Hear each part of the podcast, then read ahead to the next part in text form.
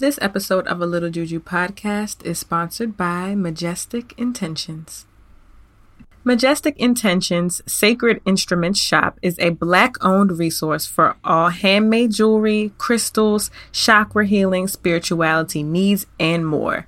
Check out their new summer collection at majesticintentions.com and use the code JUJU25 for 25% off your first order. Again, that's JUJU25 for 25% off your first order. Check out Majestic Intentions.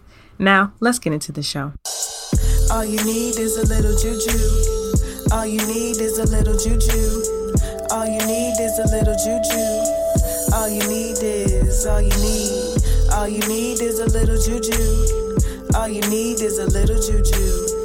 All you need is a little juju, a little juju, a little juju. A little juju is the way. It's how I start my day. Confirm no say. And I'll never get played. Photo to the grave. But that ain't even my thing. I just stay at the crossroads, pray. I just pour a little honey from my babe to make them stay. Cause I hate when Baileys, but I manifest a little with my Baileys. I'm my ancestors, baby. So I give them everything that they gave me, yeah. So I can't be stopped. Manifested everything gives me props. I'm spiritually while I'm on the top. My spirit's surrounded, so I'll never drop, drop. As long as you keep your head to the sky, mm, you can win. As long as you keep your head to the sky, be optimistic.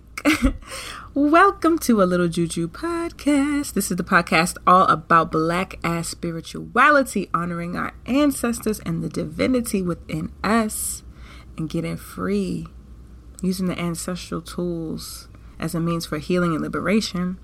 My name is Juju Bae, and I come to the show as the host, obviously, also as a medium, as a cunty conjurer, hoodoo practitioner, aborisha, and bad bitch witch, reverend pastor, all the things. That's what I am.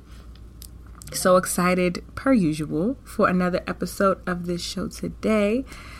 Um, have an interview episode which will also be on YouTube for your viewing pleasures. So, as usual, I have the full podcast that I do. But when I interview folks, you can watch the interview part on YouTube. So you can head on over to YouTube and watch my interview with Ade and Kwaku, who will be talking about the Akan tradition, who will be talking about um, all the things I will get into their wonderful interview in a minute. But yes, yes, welcome. If this is your first time listening, hey. If the, if you're a long time listener, you listen all the time. Hey, boo, welcome back. Welcome back. Um, so let me just get this out the way because this has been on my spirit and i started off with the song optimistic from sounds of blackness because that has been the song that's grounding me because i am trying and have i'm not trying. I've been optimistic. I'm being optimistic. I'm being realistic in just the things that are happening in my life right now that feel very um a fucking annoying and have been stressing me out. Like I've been big stressed. I've been big stressed. And um, one of the things that had me big stressed, but now I'm being optimistic, is that my Instagram page got disabled.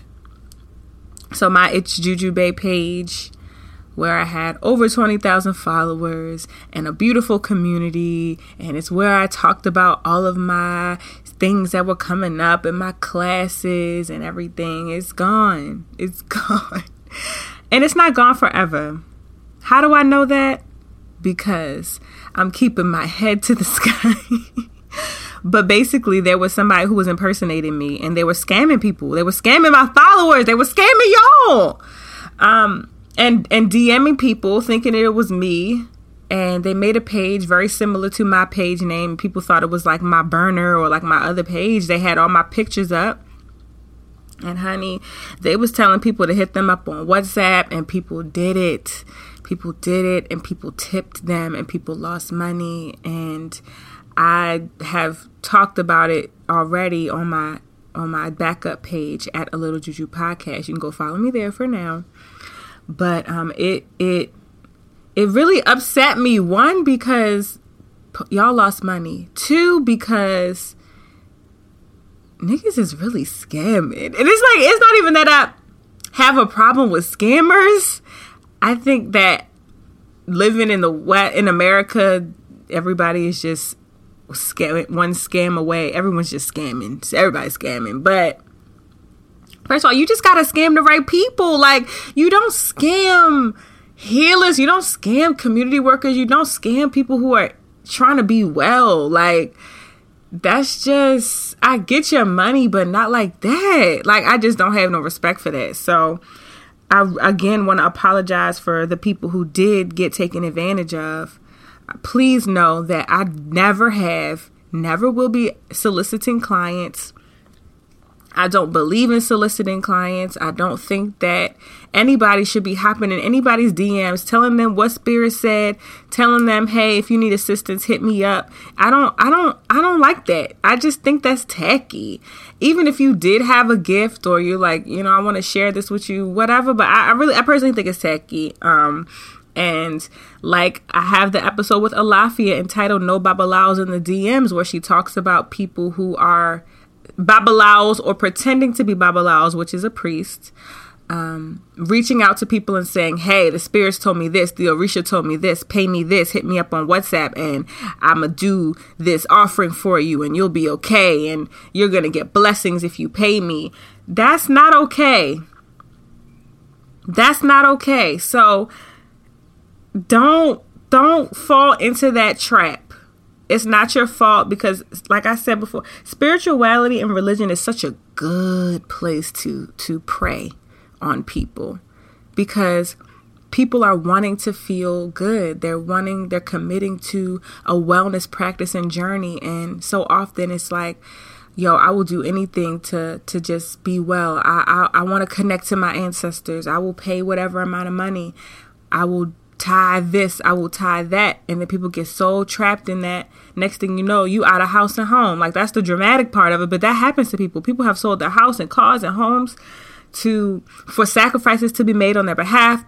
They were promised certain things from spiritual leaders that they did not get. This is from the church, from the pulpit to African traditional religion. Scammers know no bounds. It is not just in Christianity that people be scamming and every and the, and the pastor got got a private jet and the congregation ain't got shit. That is that happens in these traditions too very often. Very very very often. So we are not about that here be very careful of people doing that. Be very careful of people pretending to be other people like me and hitting you up in the I don't do that, yo. That's not that's not my that's not my brand, honey. It's just, just not I don't even have the energy or time. I don't even do readings anymore because I was overwhelmed. What I look like hopping in somebody DMs and saying I'm gonna give you a reading.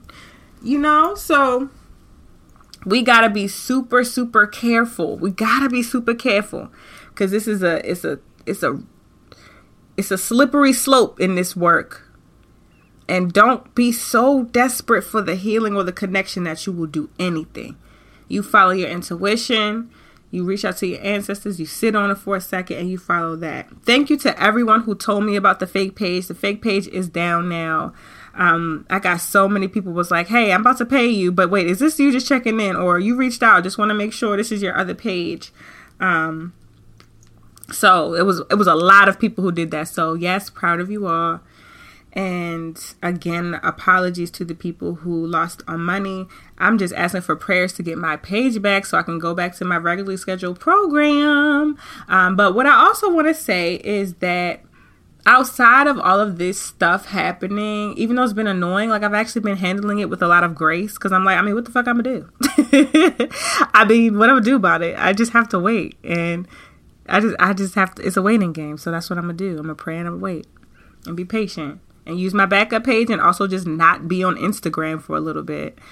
But what I want to say to those of you who have businesses or you're tr- trying to build up some clientele or whatever you may be doing on Instagram, this was a reminder for me and an affirmation for me that I have done good in not having all of my stuff on social media. So if you are someone building out a business and you just have an Instagram or you just have a, uh, some type of social media platform and maybe you don't have a website yet or something, it's okay if you don't have a full website, but think about some other ways to kind of get your, the word out about your business. Don't let don't put all your eggs in one basket so that you don't have any other way to connect with your people or or make your money because once Instagram decides your account is getting disabled for whatever reason whether it's on accident or on purpose or one day if all this shit gets hacked and Instagram leaves forever what will we do? What will you do? What will you do so this was a reminder for me to be like, okay, let me make sure I got some things together outside of that. So my patrons, you know, I'm on Patreon. People hit me up there. Um, I, I have Twitter. I had a backup page, thankfully. I have a website. So, you know, I've had to build these things out. It takes time don't feel pressured or like you're not doing well if you if all your stuff is just on Instagram. I'm just reminding you to just be mindful that these these sites ain't loyal. These sites ain't loyal. Okay. But if you got to connect at IG, if you got to connect at Facebook, please reach out to me. Um, you can send me an email from my web, my website. It's jujubae.com or you can DM me on a little juju podcast, Instagram. Um, or if you work at Facebook and Instagram and you can just get this this situation expedited for for me, I would deeply appreciate that. Um, so yeah, that that kind of blew me. that definitely blew me. And other than that, it's just been like little stuff that hasn't really caused me any major shifts or like pain or sadness, but it's just been a, enough little things that have been very annoying to where I'm like, what the hell is going on? I have had to really tap into my Ori practice, which is, if you don't know, you do know what an Ori is if you took my Orisha class. Or if you saw the playback on my patreon.com slash jujubae, because that's where I upload my classes that I teach after I teach them you do know an Ori is, but an Ori is basically an Orisha, the Orisha that is you, the Orisha that is your highest self, the Orisha that was there with you before you came to be, and that will be with you after you are. Like that is the Orisha that travels with you, that cares for you and nurtures you and protects you. And we so often forget about that Orisha because you know we like the other Orisha. We wanna, we wanna. We want to know what's going on with Shango, honey. We want to know what's going on with Oshun. We want to see what Yemoja got to say. But our Ori is like the one that allows any of the other Orisha and the, any of the other Orisha to even come and bless us. So I have been really tapped into my Ori and praying to my Ori and talking to my Ori and speaking over myself, praying to my head, um, look up Ori prayers. I think I've probably said this in an episode, but look look that up. If you take my class or on Patreon, you see the Orisha class. I will go into detail about our Ori and and I, I provide a prayer for you all um, that we use in my lay. But yeah, you can find some stuff online and how to hold your head to pray to your Ori. But that has been what's gotten me through, y'all. It's been my higher self. It's been that connection to the Orisha that is within me. Um, my own it's almost like your own personal God connection. You know, that's kind of limiting what it is, but that's the easiest way I can say it in layman's terms. But my Ori has been getting me through. So just wanting to remind you all that you carry an energy of of the divine within you. And it's not outside of you. So you can call on it, you can pray to it, you can activate it.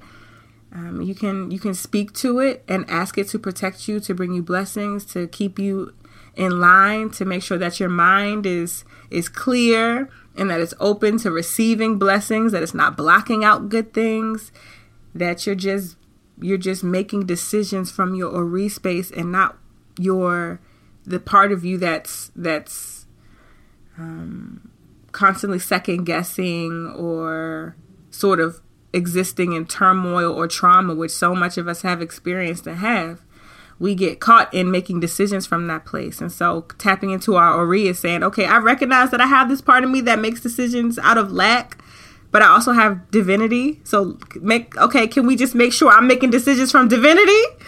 and then that's that's that's the work so i've been really trying to do that and it's been helpful and I think that's why I've been able to, even though a lot of different just things have been thrown at me, I've been able to move through it through some ounce of grace and like calm and not getting too worked up over shit I can't control, you know?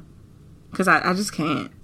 Um, last thing I want to say is about my classes. So, shout out to everyone who tuned into Hoodoo 101 a few weeks ago.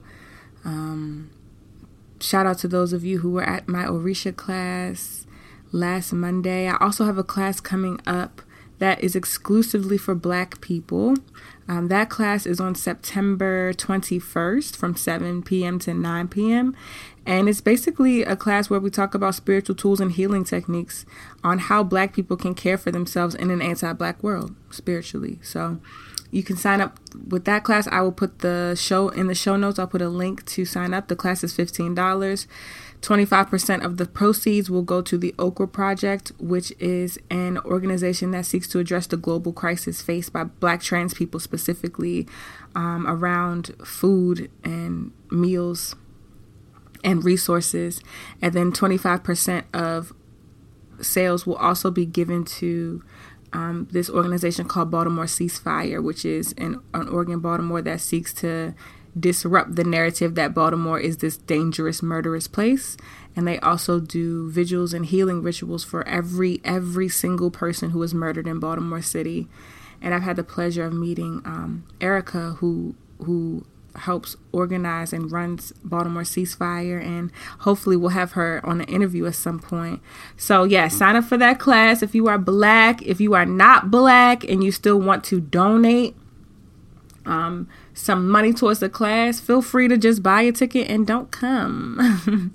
don't come, but you can pay $15 and your money's going towards um, these wonderful organizations and then me. And also just to be able to put together a good class for, for us black folks. And um, I think that is it. That's all I want to say. Oh, um, I need to get better with email marketing again with this whole Instagram fiasco. I'm like, okay, I have a website I have people's emails. I could be sending out emails about the classes. I could be telling people better, you know, who don't have Instagram, etc. Like I could just I could be better about that. So I'm trying to get on my I'm talking to my friend who's good at email marketing. So sign up, go to my website and you can sign up for to keep stay up to date with what I've got going on because, you know, right now I'm a little social media out of social media. So let's get into that email marketing, honey. Let's let's let's do the thing.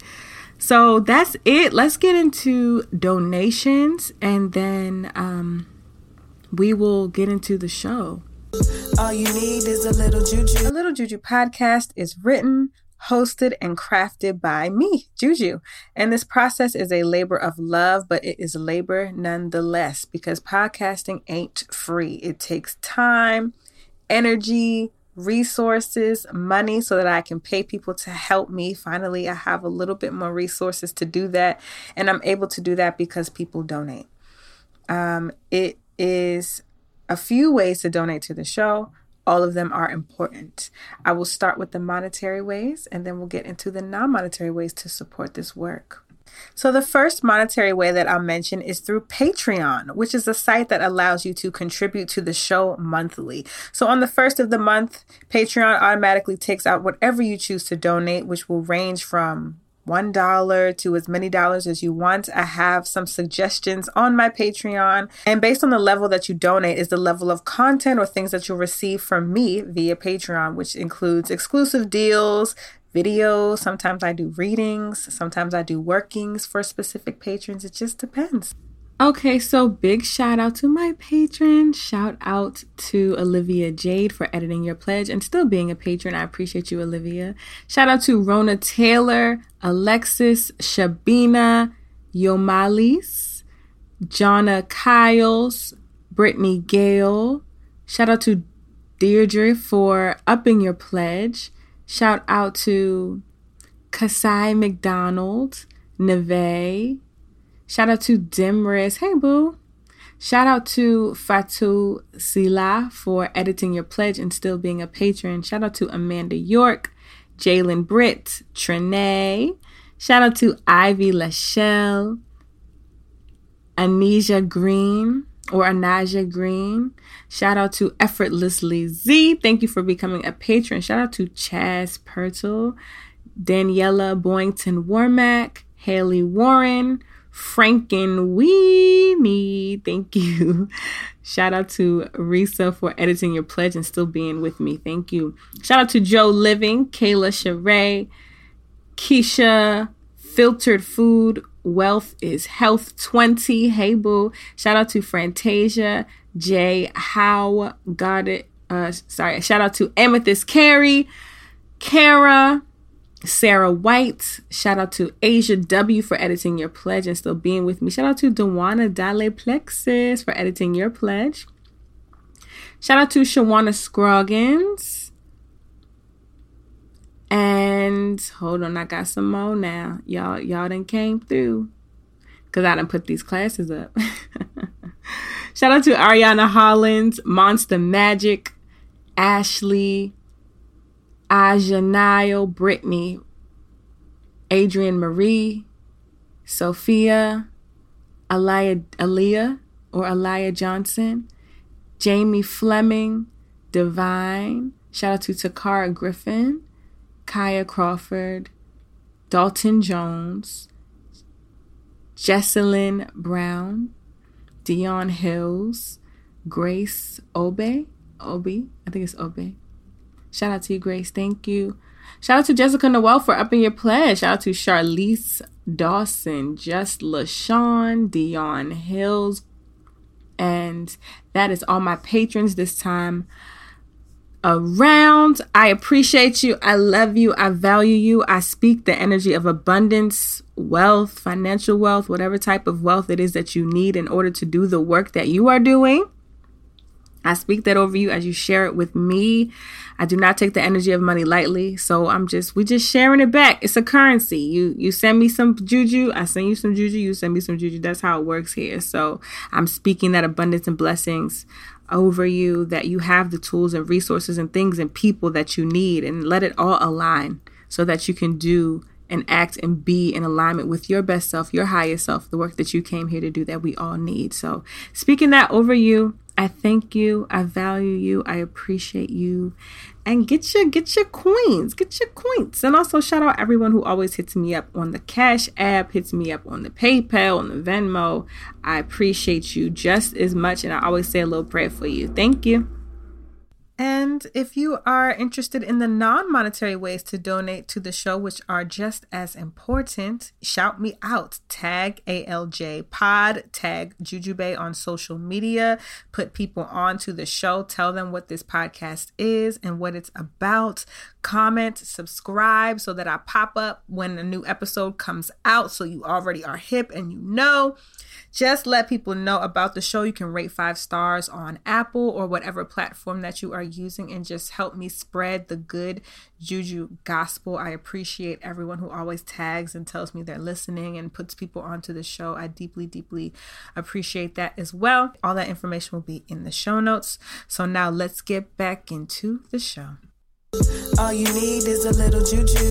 So I am very excited about today's interview, which you can pause this and go watch if you'd like to on YouTube. Um, I'm interviewing Ade and Kwaku, and both of them were raised in the Akan tradition of Ghana, the Akan people of Ghana. So very excited to get some new perspectives on here. I've never interviewed anyone from the Akan um, religion, and then they also talk about Orisha tradition. Specifically, Ade is an initiated Obatala priest. So we're also going to get some Orisha Juju and also just talking about healing. Um, I've had a, a handful, I would say, of black men, like cis black men, reach out to me and be like, hey, love your work, love what you do, love your interviews. Do you know any brothers? You know any niggas? Do you know people to come in? And I was like, um, not really, kinda, but not really, not not enough people that I knew and, and trusted enough to bring their work onto this podcast. So, you know, I don't just interview anybody. Like, I gotta know you, you gotta be referred or something. And um, Ahime, who we stand on this show, actually had posted something from Kwaku, I think, and I followed. And then I followed their work. I got in contact with them. I Actually talked to Ade specifically a few times, and then boom, it just happened, and it was such a, a wonderful interview. So this is for all the people, all the guys who've ever reached out to me. Was like, can you bring some brothers on the show? Like, we want to hear how to connect. We want to. I got y'all, and I mean, this interview is for everybody. Like, I think everyone will be able to take some whether it's historical knowledge, some healing knowledge, some whatever knowledge from from both of them because they're so wise and just they just cool. Like they cool as shit. Um, you will definitely be able to get something. But I was thinking about like, okay, I've had some black men reach out to me like. Let me just go and see what see what, what the juju, you know, and, and I didn't even go searching for it. I didn't. I said it'll happen when it happens. So it happens when it happens. Um, so yeah, we'll just talk about some some good stuff. We get into some good questions. They provided some wonderful answers. And yeah, so sit back, relax and enjoy. And uh yeah, let's let's just get into it. All you need is a little juju. Hey y'all, welcome to a little Juju podcast, and we are doing our Juju Tube, aka YouTube, interview today with Ade and Kwaku. I'm so excited to be here. Um, I actually found out about you all through my friend Ahime. Ahime, Ia, excuse me, Ia, and Ia had posted. Um, I think it was something that Kwaku said, and I think it was a proverb, African proverb, and I was like, "Oh, he's spitting. Let me follow." And then I found Ade and I found out they were brothers. And I was like, oh, they both be spitting some real stuff on here. So I followed them and then that's then now we're here. Um, and it has been it's such an honor because I think a lot of men reach out to me who do listen to the show. And my show is probably more centered on black women, but men have been like, Hey, I like your show. You know some guys doing something. Like can you can you see where the brothers at? I'm like all right i, I am gonna try to be that because i think it's important. So i think besides my godfather y'all are the only guys i've had on an interview. So um, it's super meaningful. So thank you and welcome. Thank, thank you for having us. yeah, thank Definitely. you for having us. Yeah. it's an absolute pleasure. Cool cool cool. So tell me about yourselves. Who are you? What what is your names? What are your titles? What do you do? I, will let you go first. Go um okay. So my name is uh, Kwaku Queen. Um, title, I guess, would be Okomfo. Um, and that basically is um, one of the types of priest in uh, Akan culture. Um, so I kind of I grew up in that, um, but I recently completed my training, or at least the first part of my training. This is lifelong training, so so I completed the first part of my training, you know, recently. Um, and so you know that's that's that's a little intro to who I am. You know, I, I study uh African wisdom, you know, a lot. I love it. Um, I use it on a daily basis to help just just guide myself, you know, through everything. Um, and yeah, I mean, you're gonna learn more about me through as we talk. So, so um, my name is Adetayo. Um, I guess technically you would call me an Olosha. Um, I initiated to Obatala um, in 2013 uh, in Abeokuta, Nigeria. It's been that long? Yeah, yeah, yeah. It's been about seven years. Um, wow. Training to at some point uh, be a babalawo um, at some point in life. So that's in the works. Um, yeah. Okay. So are you? Do you both practice in Orisha tradition and Akan, or no? Technically, yeah. yeah. Um. So so our father is Akan primarily, mm-hmm. um, and so we grew up Akan. So I've been initiated into that low key we did initi- I did initiation to the um, to the drums in mm-hmm. Yoruba. So yeah, yeah, technically I am initiated into Yoruba stuff as well. But he, you know, has done, you know, the the other parts of it. Um, but at some point I'll go. I'm a child of Ogun.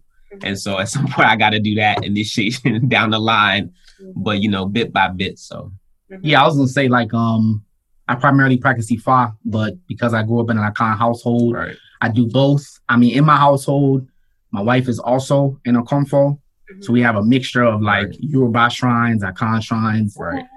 But I really don't see much of a separation. Yeah. You know, I just see there's different expressions of spirit. So it's not a hard line for me. Right.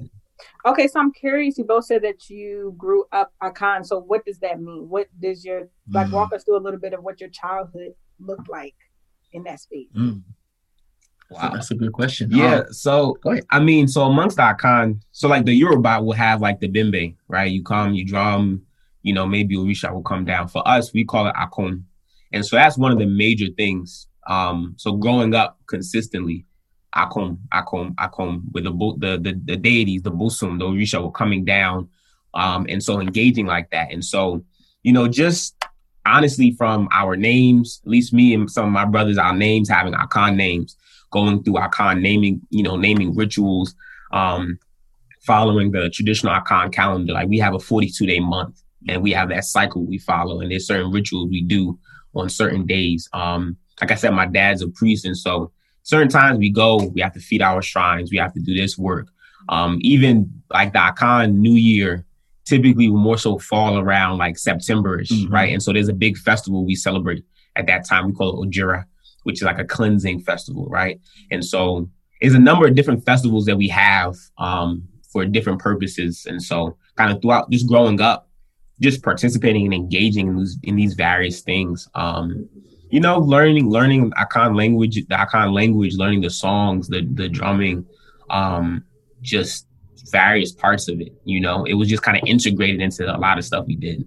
Yeah, and I, I guess the point I would just add is that I think the philosophy of not seeing a separation between these cultures, I think came from my parents because while he, I think my parents always knew that he was on the track to being a Okomfo, but for me, like when I was born, um, and this is before my father became a priest in Akan, this is back when he was living in New York. He went to a Babalawo um, to get my name, to do a traditional uh, Esintaye naming ceremony. So they gave me a long Yoruba name, and they would send me to do Yoruba stuff. Like I was when I was 18, they sent me to a Babalawo, and they were like, "Yo, you gotta get this divination done." Mm-hmm. At the time, I didn't want to hear none of that. Like they were like, "You gotta cut your hair at some point." I had just my locks had just got long. I was feeling myself. I'm like, man, I ain't trying to cut my hair. Oh. But all that to say that they never yeah. saw the separation. They kind of pushed us in different directions. Okay. That's amazing. So there really wasn't a moment where I mean, just talking to a lot of people now, they transition from a tradition to another, or maybe we're mm-hmm. practicing something more Abrahamic, and then they're actually just trying to figure it out now. You all actually were born into um, African traditional tr- religions and understanding. So there was, so you're saying there was actually no transition from something like that? Yeah, I was generational. That's yeah, yeah, it's, it's okay. exactly it. Like our parents and and on one side, our grandparents did that work. So they were the ones who. Oh. So at first, they went from Christianity to Islam, and then it was like, okay, well, from Islam, you know, how, what's the, the, what's the next step that we have to take? Um, and so our parents took that step. Like my dad grew up yeah. in the church, I think he was an altar boy and everything. But I think when he got to college and a little bit after that, after he married my mom, they began to see, okay, well, what's the the things that we need to be? What's the next step we need to take? Yeah, I was about to say, like, because my dad's from Haiti, so you know, most Caribbeans very like Christianity is very very entrenched. So he yeah. grew up very deep in that. Mm-hmm. But there's some like aunts and great aunts from Haiti right. who have uh, Vodou names. Um, right. Like there's an aunt that has Ezuli in her name. Yeah. And so there's hints that like, okay, she practiced, but like he said, you know, it was a transition. At first, my grandparents weren't exactly the most welcoming to it.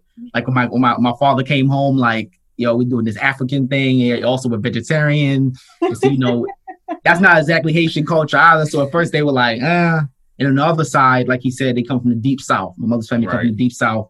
And so when my grandmother was like, she met my grandfather, she was well, she was selling beauty products, right? Like hair straightening stuff, door to door. She met my grandfather. He started kicking some consciousness, and she was like, "Wait a minute."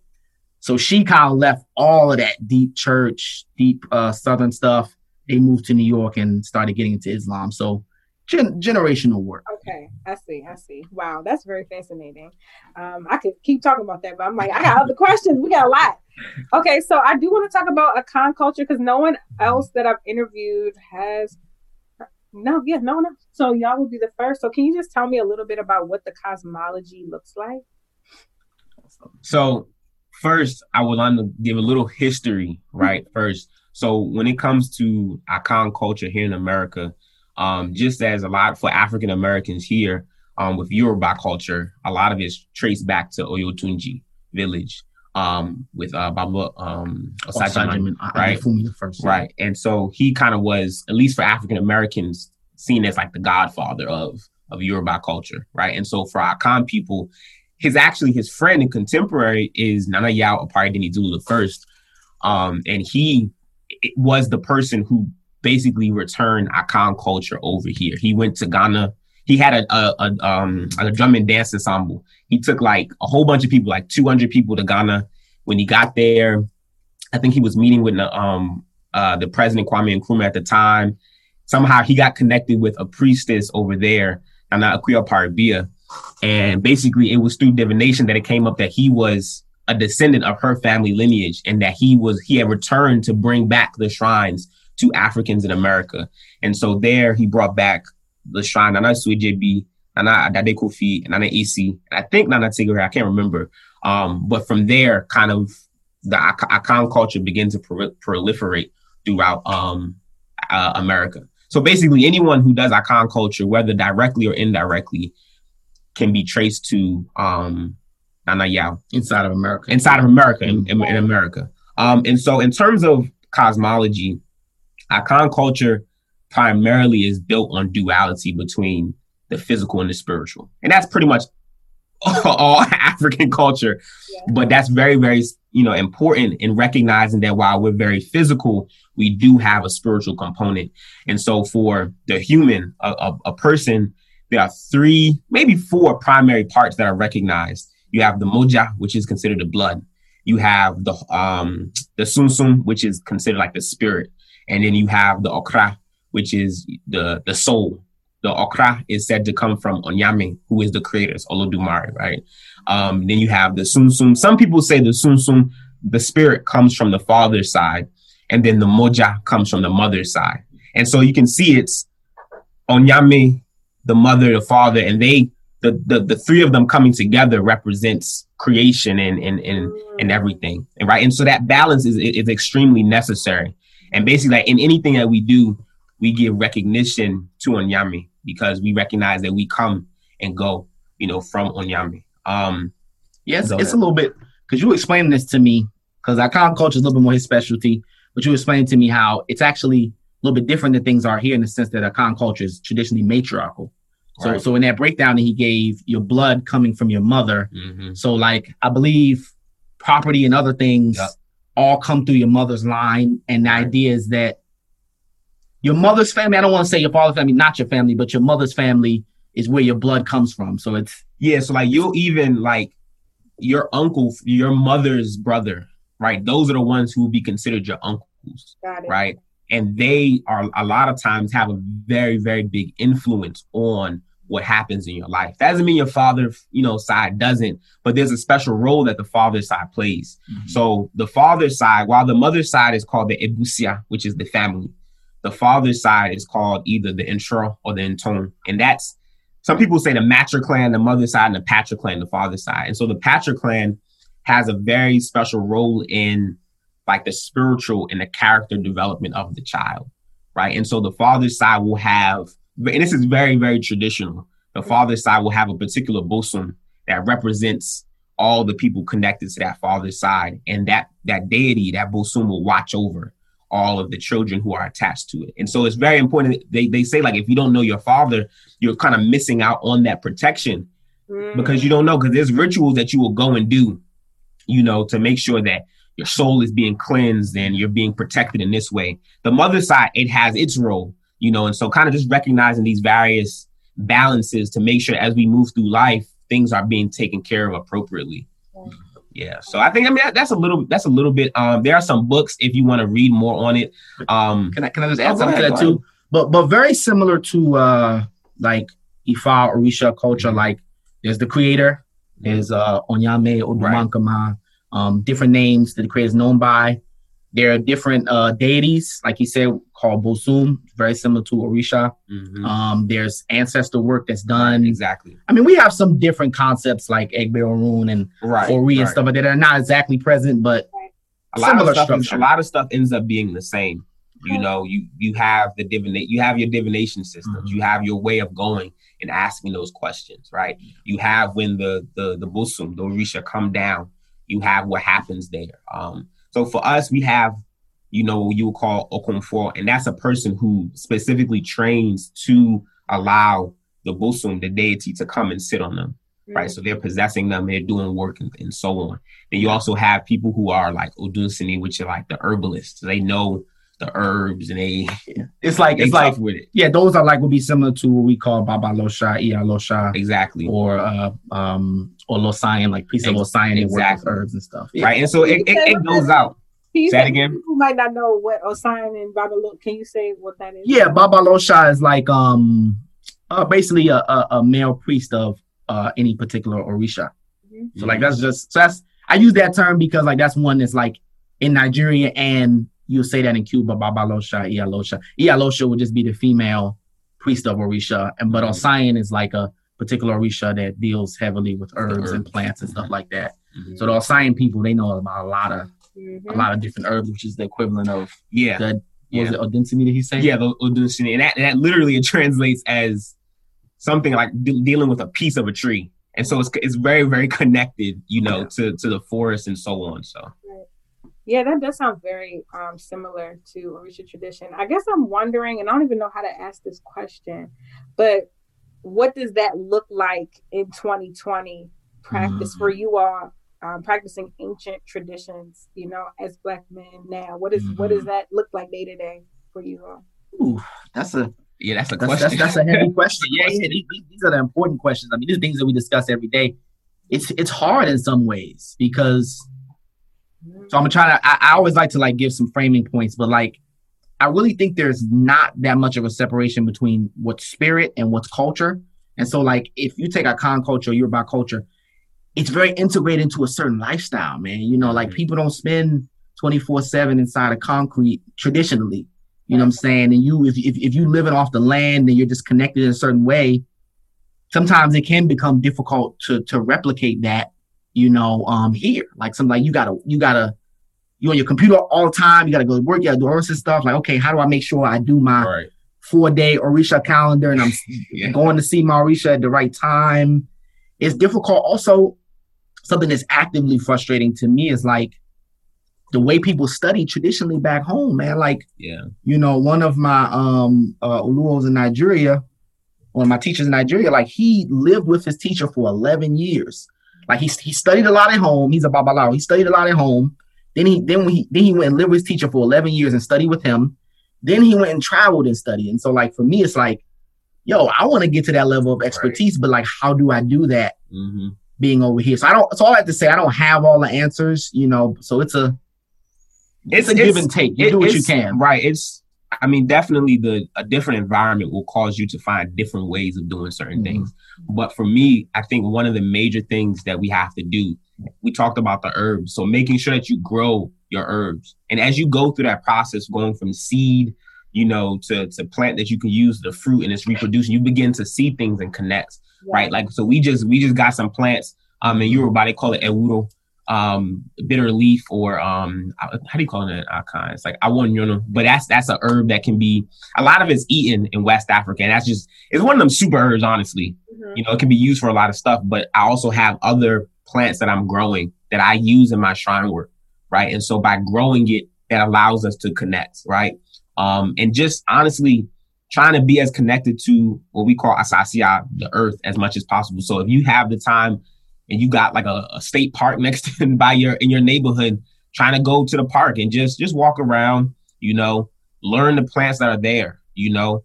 Um, but Yeah. also I think these traditions have so we're very used to the, the Gregorian calendar, and that is kind of the, the way we shape time. It's like, okay, we do this on this time.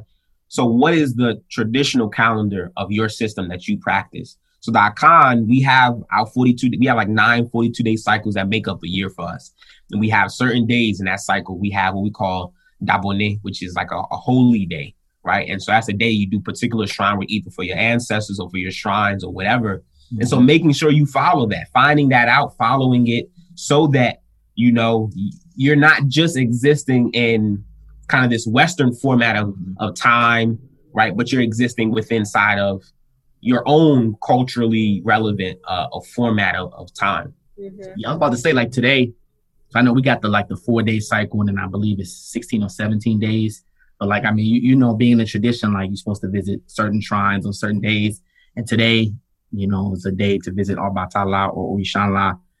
Sometimes it's hard to do that. It's it's you know it's hard to with with the, the sea of everything else is going on. But something that one of my teachers told me like kind of checked me a little bit because he was like, yo, yo, you've been on your stuff. And I was like, I've been slipping a little bit. This was years ago. He was like, look, you got to remember that this is the center of, of, of your life and everything else is not that it doesn't matter, but it's an extension of that. So like you go, the shrines are giving you the other stuff, not the other way around. You're mm-hmm. not the other stuff, not the center, and then you kind of right. sprinkle the shrines on the other side. You know, so that put me in place. Yeah, it just calls you to flip everything. Yeah, yeah. I mean, I know you. You. I mean, is it? You know, is it ever a challenge for you? Like, I know I've seen you posting your stories. Like, you have been growing some stuff, maybe. Oh yeah, you know? kind of stuff. Um, I think that's what grounds me. And it's funny y'all talking about this and going to the land and going to the park because I pulled a card today. Ooh, hold on, because I might have to grab it because I, I just it's just so in alignment, and I don't want to say it incorrectly, but yeah, could probably say it. But this is the card that I pulled today. Uh, I see it drew. Yeah, the earth has weight. Yep. Right. Mm-hmm. And so I was reading about Asase Ye Duru, and mm-hmm. what it means to just taking care of the land and being in connection to Mother Earth and all. And I don't know, is this a deity within Akan tradition? So that's an Adink- a, Adinkra symbol, right. right? And so the Akan have a system of writing that express certain ideas, and so that would be so As- Asase Yaa is. It could be seen as a deity, but that literally is like Mother Earth, right? So As- Asase is Earth, and Yah represents that. At least for certain Akan people, she was born on a Thursday right? So each day you have a particular name. So like Kwaku, I was born on a Wednesday. Ya or Yao is Thursday, right? So that's what that's representing. Mm. Yeah. Okay. And so like I mean, in in con culture, like there's the reverence and connection to the land, right? To these natural sources is paramount. Like there's a uh, my favorite proverb. It's actually a riddle. It's played on the drums. It says, "Esuo cha okwain okwain cha esuo opeyine wine." esuo twa okwan okwan twa esuo ɔpɛyin ni wan yɛbɔ okwan no koto esuo no esuo no firi tete esuo no firi ɔdɔm akoma abo adeɛ so basically it's saying the road crosses the river the river crosses the road which is the eldest and it repeats that and then it said um, we created the road to go and, and, encounter the river. The river is from ancient. The river is from Odumakuma, the one who is like bountiful, the one who created all things. And so it's re- giving recognition. It's like the Esul, the river, was there before anything else. The road was created by either us or some other thing coming and creating it. But the river, that's a thing that was from ancient, it's from the beginning of creation. Mm-hmm.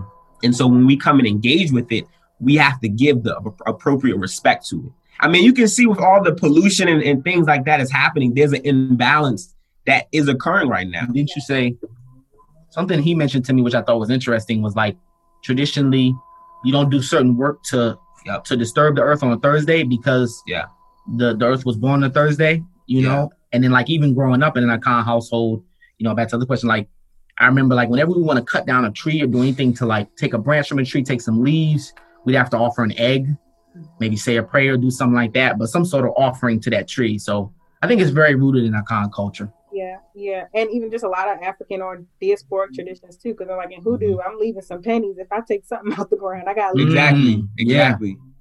Yeah. Mm. That's powerful.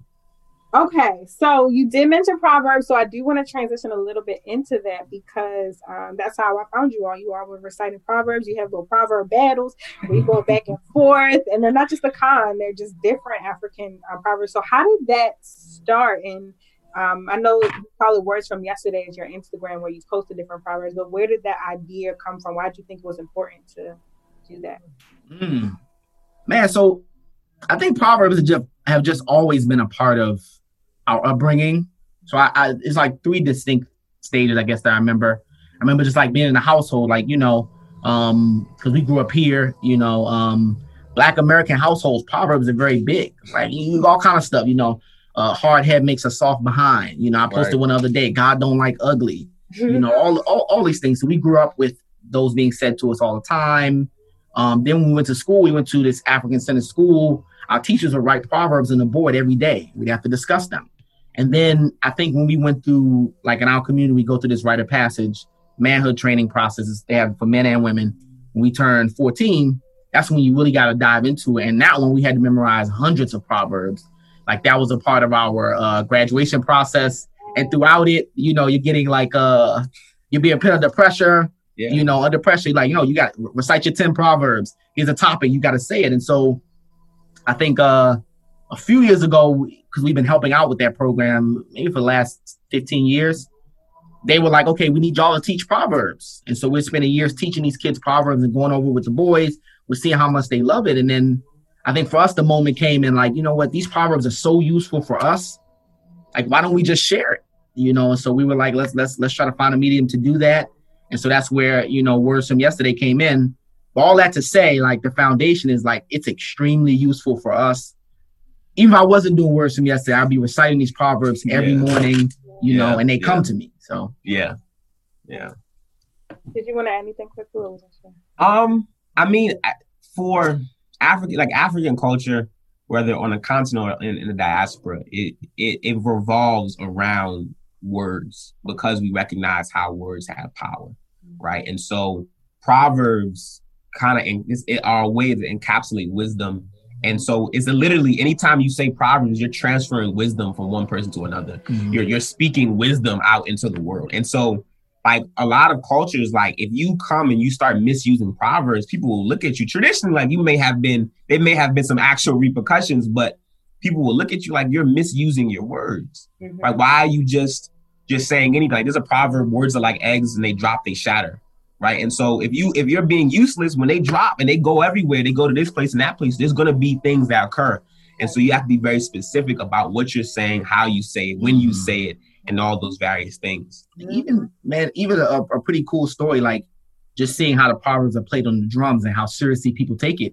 One story comes to mind. One of my brothers, uh, who Yeah.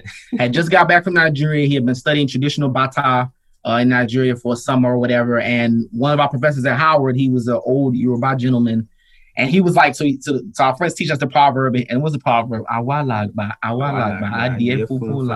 Idea, yeah. Mhm. So he's teaching us how to play, and he's like, the professor walks up, he's like, watch this, I'm gonna play a proverb.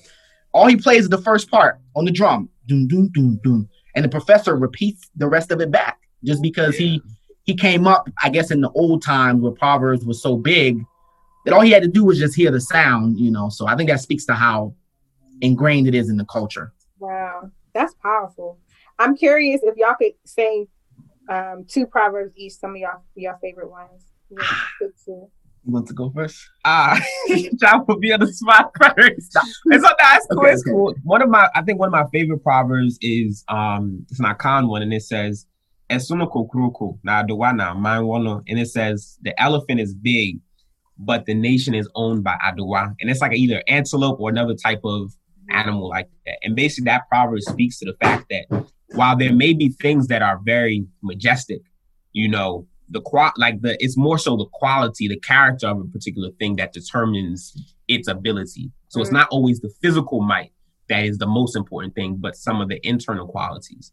Um, and the other one is hopefully I say this right. Is it's another Akan proverb that says Kwaya no ma na enim se emoye adwane na eye esema no ma.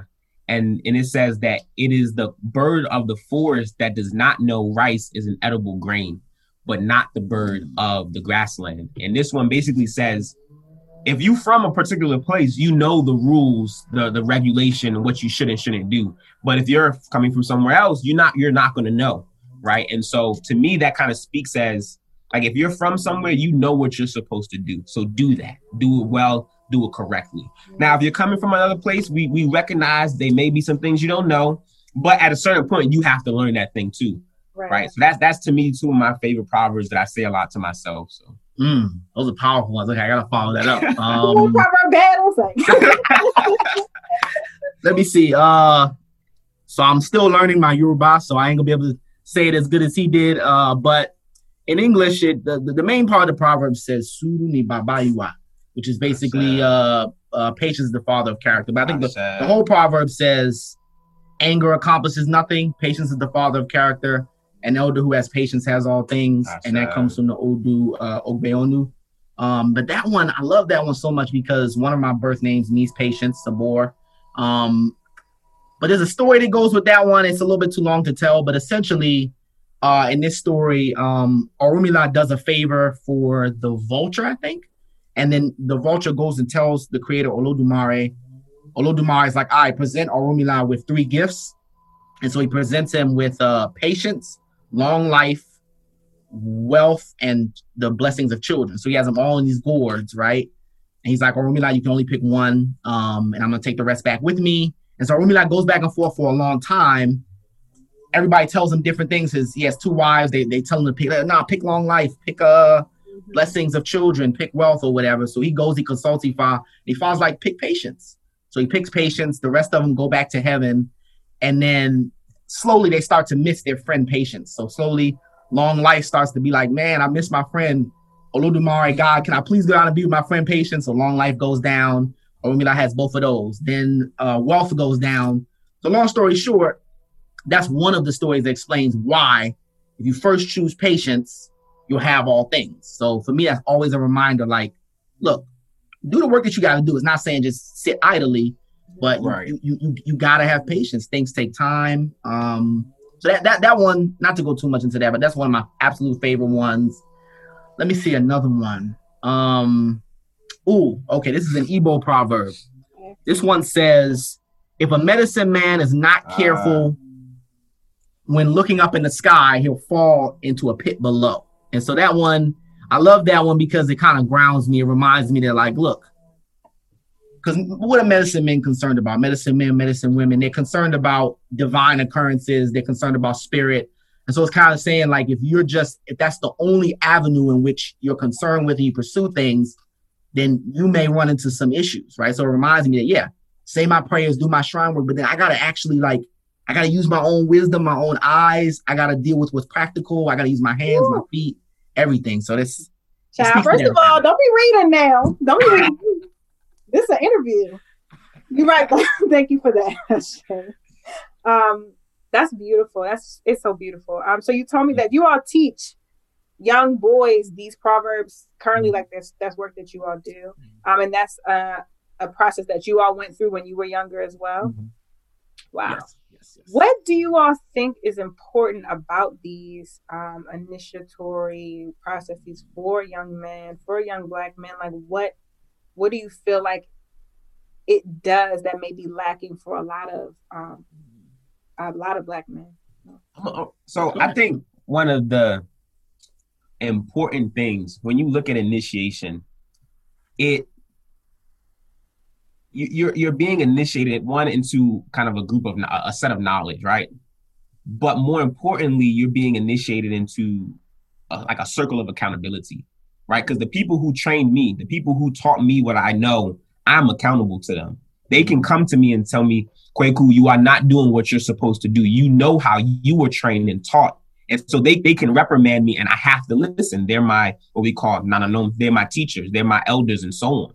And so I'm I'm accountable to them. Some of them are by my uh, the people I've trained with. I'm I'm accountable to them as well. The people who've trained me, whether it be my father, other you know men and women in the community who have trained me, I'm accountable to them. For the rite of passage process, we're accountable to a group of men.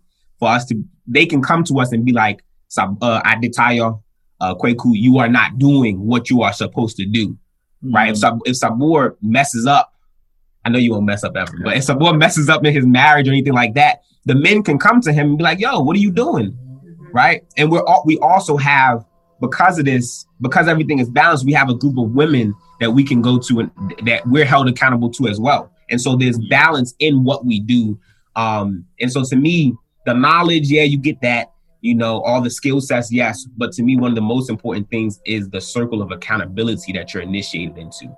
Mm that's a powerful point. Yeah, yeah. Accountability is definitely something that's lacking in some spaces. Like some communities I've gone to, like, you know, just in in in dating and meeting people's families, you know, just growing up. Like there's some families I've gone to where like the men meet all the time and they have those circles of accountability and they will check each other. But I think by and large that's something that could be missing. So I, I absolutely agree. The accountability needs to be there. Um, but then also I think that like traditionally, in a lot of cultures, and this is not just African cultures, manhood and womanhood is not a, an accidental thing, right? So I think that in America, we kind of live in a cultural melting pot. So we don't exactly live under the banner of one particular culture, you know, and that has its pros and cons. But if you go to a society that has a particular a particular culture and set of standards, what it means to be a man, there's a specific like definition in terms of what it entails, right? So it's like if it's like, yo, as a man, your responsibility is to be a protector. As a man, your responsibility is to I can't think of anything random. Like you build the drums, you cut down the trees, you plow the farm. Whatever your responsibility is, those societies have to have processes to take boys into that role of what manhood is. And so I'm not saying that everybody has to fall into one in this community, but I think that there should be some tenets and some standards. Right. So if it's like, yo, as a man, you have to protect the people in the community, or as a man, you represent discipline, you represent patients You know, so you you you may see a lot of young boys who don't necessarily are not necessarily in control of their emotions. You know, we as black people we have a lot of trauma, so you may see a lot of young boys experiencing these strong emotions associated with trauma, and sometimes those emotions and that rage can hurt the people around them. You know, so I think that that process that socializes them into these standards for what a man is is very important mm-hmm. in addition to the accountability mm-hmm. i'm curious as to what you all think that manhood is based in your respective traditions how would you define mm. manhood for yourselves I mean, for me, the, the, the primary thing I would say, I would say manhood is balance. Like, mm-hmm. like, yeah, for me, like that's that's how I'm taught. Is just it's balance. You can't you can't be too much of this, too much of that. It's a it's a it's a balance as you move through things. And so when you look at it as balance, when you come to a situation, you can figure out what you need to do, how you need to move, because you look, okay, what's the balance here that I need to find? So you get into a relationship. It's not just, oh, I, I'm the one who needs to do this, that, and the third, everything. It's no, what's the balance that occurs here? How do I find that balance? You still make sure you protect and you, you know, establish a perimeter or whatever. But the more important thing is what is the balance that's occurring here? And how do I ensure that this follows through, you know, different uh challenges that we'll meet and so on. So to me is is it, the, the foundational tenet is balance. I mean, the only thing I would add to that is that I think that it's changed depending on what stage I'm in in life. So I think that growing up as a child when I wasn't out of the house too much, it just meant being responsible around the house. It meant being a good brother, being my brother's keeper, being someone they can lean on. As I started to get to high school, I don't have the responsibilities of being a family man and the rest of that stuff, but it's yo, can my brothers and my sisters call on me, right? Can can my sisters trust me to look out for them in basic ways, like maybe just walking someone home? Can my brothers call me when they need emotional support? They about to get into a fight, can they call me? You know, and I think when you know when you start dating, it means something different. You know what I'm saying? It means giving a different level of support to people. But I think a key point is being a pillar. And so I think when I move into being a father, you know, and being a family man and stuff like that, like it means being a pillar within my household, you know, being someone, this is my definition, like creating a space, creating a safe space, you know, where your lady, your children can just thrive and just survive. And to me, that's just a beautiful thing. Like sometimes just be able to sit back and like, yo, like, you know I'm saying? I, I've, like, this is a space where, where, where like, cause, you know, like, like women just create and multiply and, you know, when, when they're able to do the things that they can do, it's just so beautiful, you know. And so, like for me, I feel like part of my role is being able to establish that safe space where they can just create it, just be beautiful, and just do everything that's you know that's just dope, you know. And so for me, I think again, it's just like pillar, you know, like all, always being a pillar. I think the balance is important too. Like I think it's like uh I mentioned this before in something I posted, but like as a man, use a certain fire that you have. Men and women have that fire. Because I think men and women both have masculine and feminine energy, but I think there's a certain fire that, that, that you have that if it goes unchecked, you know, you you can become uh, abusive or you can become overly aggressive to your brothers. I think it's maintaining that balance, like understanding the power of that fire, that Shango right. energy. Like, no, I don't need to be ruled by that all the time, you right. know, but it, it, it, plays an important role. You know, I also can be a healer when I need to be a healer. So, right. yeah. How do you see? What is my question? What could that look like for people now who may not be connected to a religion or a tradition? Mm. Examples of how they could kind of access that same energy or process in their communities.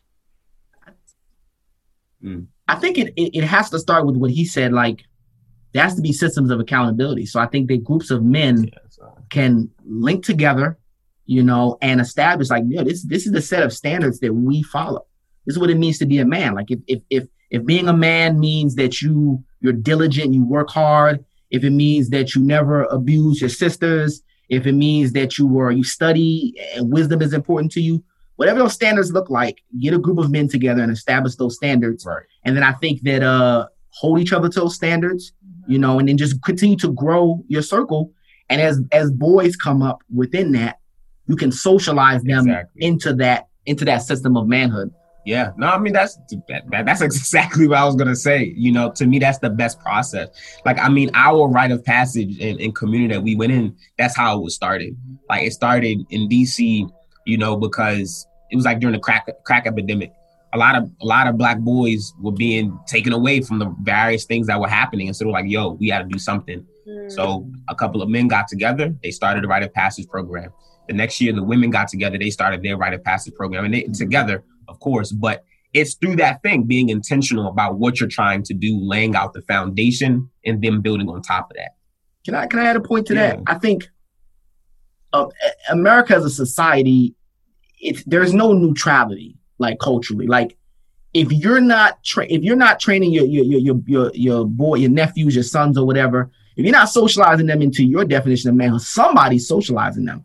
And so the images that you see of constant negative images of black men who are just overly aggressive, who are just like always just Yeah. uh, attacking each other, who are abusive to women, who are whatever. Those are the, the, the what's on the music, what's dominating the music. Like I shoot niggas, I kill. Like that's that's what's gonna raise your your your your children. you know, so I think that you you can't delude yourself to think that you can just let whatever happen and somebody's voice or somebody's agenda is not filtering into. You know your um the socialization process that happens for the young boys in your life. Exactly. Whew. Y'all may have answered this, but I'm I'm curious of how whether the rites of passage ceremony or your or the traditions that you practice, how have they aided in your healing Mm, um, and your confidence? mm. So for me, like I mean, I can, some stuff like we can't talk about, but there there are challenges you have to face. There are tests you have to face. And so for me, in terms of my confidence, once I've gotten through that, any other challenge that comes at me in life, I'm like, look, I went through this. I can face this. You know, I can face it. I know I got people behind me who are going to stand by me and protect me and, and push me forward in the best manner.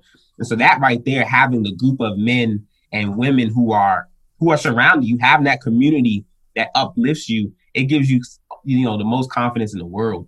You know, um, but I think going through the process, I think it one it kind of introduced me to certain foundational things, but to me, a lot of the the the learning and growing happened when I came back and was working with the boys because it's in that process of me now having to figure out how do I teach someone else this because it makes now you face that that question yourself. Okay, what is this thing? And so all these various the tenets of of manhood and, and, this that and the third, you have to sit down and say, okay, what does this mean? What does it mean to be balanced? And so you have to face your imbalances in your own life and figure out, okay, how do I achieve this balance so that I can be some someone a represent a representation of this to these younger boys who are coming up. You know, so for me, I, I would say those those type of things. Yeah, I mean, for some reason, there's certain moments that I remember. You know, it's been like 16 years now. Certain moments I remember, certain conversations that happened. And so, you know, there's some elders. I, I'm gonna mention them. Uh, Baba Ajay Koto, uh, Baba Tiba, that that like have just said cer- put certain things in my ear that I remember. And so, like, like I remember, I remember uh, an elder Baba Ajay, he saying when I was 14, for some reason, we were doing like an anatomy class or whatever, and like a um, sexual education class or whatever, and he was just like giving me advice about how to help my wife when she's pregnant. Like he was like, when your wife is pregnant, like you might have to do this, this, and this. And I don't know if he could like see the future, but like who would think to tell a 14 year old boy that? But some of those things that he said to me when I actually had to like t- try to be a support system to a pregnant woman, I was like, oh shit, this is, this is what he said to me. And then like one more proverb that's that's always said all the time is like, the wise man takes the bitter medicine. That's that, that's that's one that's just like even to this day, it's like, yo, like most of the things that will help you grow the most in life is they're gonna be bitter and it's gonna involve you voluntarily taking the bitter medicine and exposing yourself to that. And if you if you shy away from the bitter of life, you know, you you're you're never gonna grow and you're doing yourself a disservice. So even now, like with the COVID thing, just trying to still be a provider through COVID, even though some business stuff has been messed up, it's like, look, this is not an easy road, but it's a very rewarding one. So I'm welcoming the bitter as much as I can. So those things just stick out to me for some reason. Mm-hmm, mm-hmm. So, what advice do you have for people looking to connect with either of these traditions, um, specifically mm-hmm. Akan, because there just hasn't been anyone to speak on it. Yeah, yeah, yeah. Um, I mean, I would first say follow our page, and I give a lot of we give a lot of information about Akan culture um, through Proverbs. Um, if you have questions, you can reach out. Um, but there also are books that you can read as well. Is one by a man named Kwame Gyekye. Um, G- the last name is G Y E K Y E. Kwame K W A M E. So that book is called, I think it's African Philosophical Thought. Um, and that one goes through like the foundational stuff of Akan everything. Talks about what it means to be a person in that in that you know cultural system. Um, and there are some other books as well. Um, the names are slipping my head right now, but I can get them to you, um, and you can add them in the comment section um, so that people can find them. But the, the the books, I think, when you read that, it'll begin to help you understand. Okay, what is this? Um, and in, in the DC area, there's different shrine houses. Right now with COVID, a lot of stuff isn't happening. Um, but there are some different temples that, you know, are are more a lot very welcoming to having people come in and engage and so on. So definitely follow us and reach out and we can help as we can.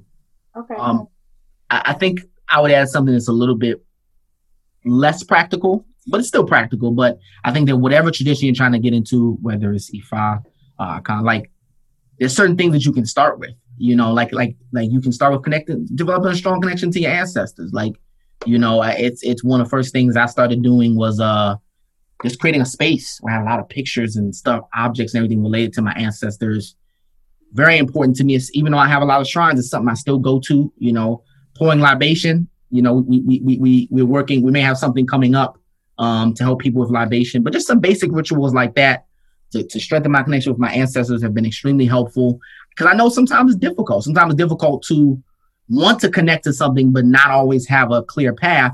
Sometimes it's like you, your ancestors will guide you. You're doing the work of your ancestors. I say this all the time. This, these traditions have been attempted to be stripped away from us. So as you as you're returning back and coming full circle, your ancestors are behind you. They support you, you know, and you're doing this work also. So their future generations, right. you know, like like we're saying, like, you know, we came up in this, but it's because of the work my father did you know, so your future generations will appreciate you. So know that you got people in front of you and behind you. And the last thing I would say, specific to the Ifa tradition, is just your Ori. You know, like before you connect with any other Orisha, anybody else, you can connect with your Ori, mm-hmm. get right with yourself, be introspective, you know, just hold your head and pray for your own destiny, you know, um, your own spirit. So yeah. Yeah. I, I was just on live before I interviewed y'all, and that's exactly what I was talking about with Rio. Was just uh, wow. Yep. Yeah. That's it right there. Um, honestly, the plug.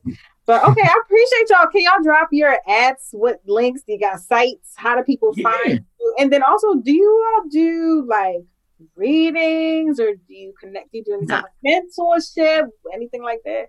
Not yet. Not yet. Still, still studying, still learning. You know, maybe maybe in a few years I'll do public uh public work and stuff like that. Yeah, I mean, but you, if you have questions about stuff, you can yeah, reach out. Absolutely. You ask us questions and we'll help. And if we can try to push you to to someone else who may be able to, you know, give yeah, readings that's so true. On. That's true. Um, so yeah, but you can follow me at Oriire, uh, O R I I R E.